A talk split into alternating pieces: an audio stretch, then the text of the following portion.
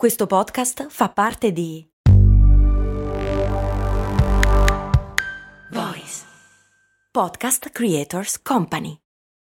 When you need mealtime inspiration, it's worth shopping Kroger, where you'll find over 30,000 mouthwatering choices that excite your inner foodie. And no matter what tasty choice you make, you'll enjoy our everyday low prices, plus extra ways to save, like digital coupons worth over $600 each week. You can also save up to $1 off per gallon at the pump with fuel points. More savings and more inspiring flavors make shopping Kroger worth it every time. Kroger, fresh for everyone. Fuel restrictions apply. Perché, mi chiede il patron Crab Unicorn, in prossimità dei grattacieli o costruzioni alte si formano vortici d'aria?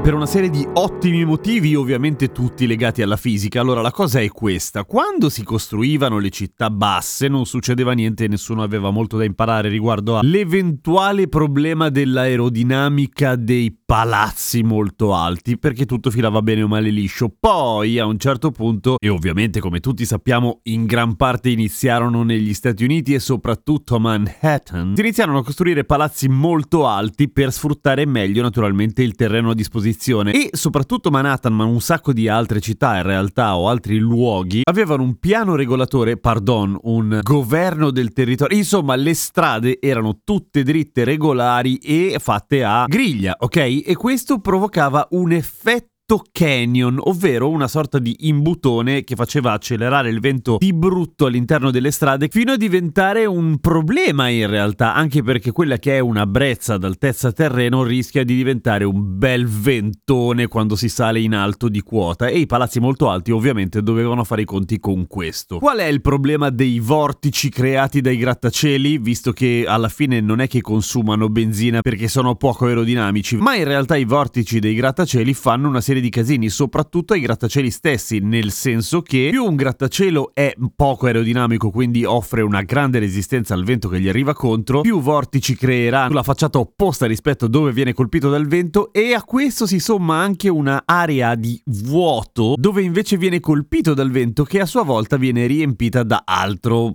altra aria che arriva da altrove, insomma un casino di vento e questo casino di vento cosa fa? Beh, rischia di iniziare a scuotere il palazzo che se entra in risonanza, cioè se si fa dare le spintarelle al momento giusto dal vento e nel suo andamento ondulatorio di avanti e indietro, non crolla perché non crolla, però comunque le oscillazioni iniziano a diventare così importanti da diventare fastidiose per chi è all'interno del palazzo. E quindi come se ne esce da sta roba? Non puoi mica fare tutti i palazzi aerodinamici. Ovviamente no, ma si possono applicare alcuni trucchetti, intanto già operando sulla griglia delle strade, cioè se si evita di fare strade particolarmente regolari, ecco che le cose si fanno un po' meno gravi, ma soprattutto soprattutto ci sono dei piccoli accorgimenti nella forma dei palazzi che possono risolvere la situazione. Per esempio, prendete un palazzo a pianta quadrata, ecco già stondando gli angoli, per cui dandogli una forma meno squadrata, la situazione cambia radicalmente. Ma anche facendo dei palazzi rastremati verso l'alto, ovvero che si assottigliano più vanno verso l'alto, ecco che diminuiscono moltissimo i vortici creati, così come le forme irregolari in genere in realtà, fino ad arrivare all'estremo di fare dei buchi nei palazzi, perché ce ne sono. Avete in mente quel quel palazzo cinese che sembra un apribottiglie, ecco, quella roba lì sì, ok, ha una valenza estetica naturalmente, ma è fatta soprattutto per offrire la minor superficie e quindi la minor resistenza al vento. In realtà il problema dei vortici emerse non all'inizio subito, anche perché ai tempi l'architettura e il design dei palazzi erano un pochino più creativi, via, un po' arzigogolati, non erano poi così regolari. È intorno agli anni 70 che i palazzi a Manhattan, ad esempio, iniziano a somigliare tutti a delle scatole di dentifricio dritte senza troppa anima, diciamoci la verità. Ecco, quella è la forma peggiore che un palazzo può avere per quanto riguarda la situazione del vento. Per cui, caro Crab Unicorn, spero di averti risposto, è per quello che si creano dei vortici, perché tendenzialmente un flusso d'aria, così come un flusso di qualunque altro fluido, acqua compresa, tende a fare vortici dietro alle forme particolarmente poco fluidodinamiche. Insomma, i vortici sono un modo dell'acqua e dell'aria di dire che le stiamo rompendo le palle,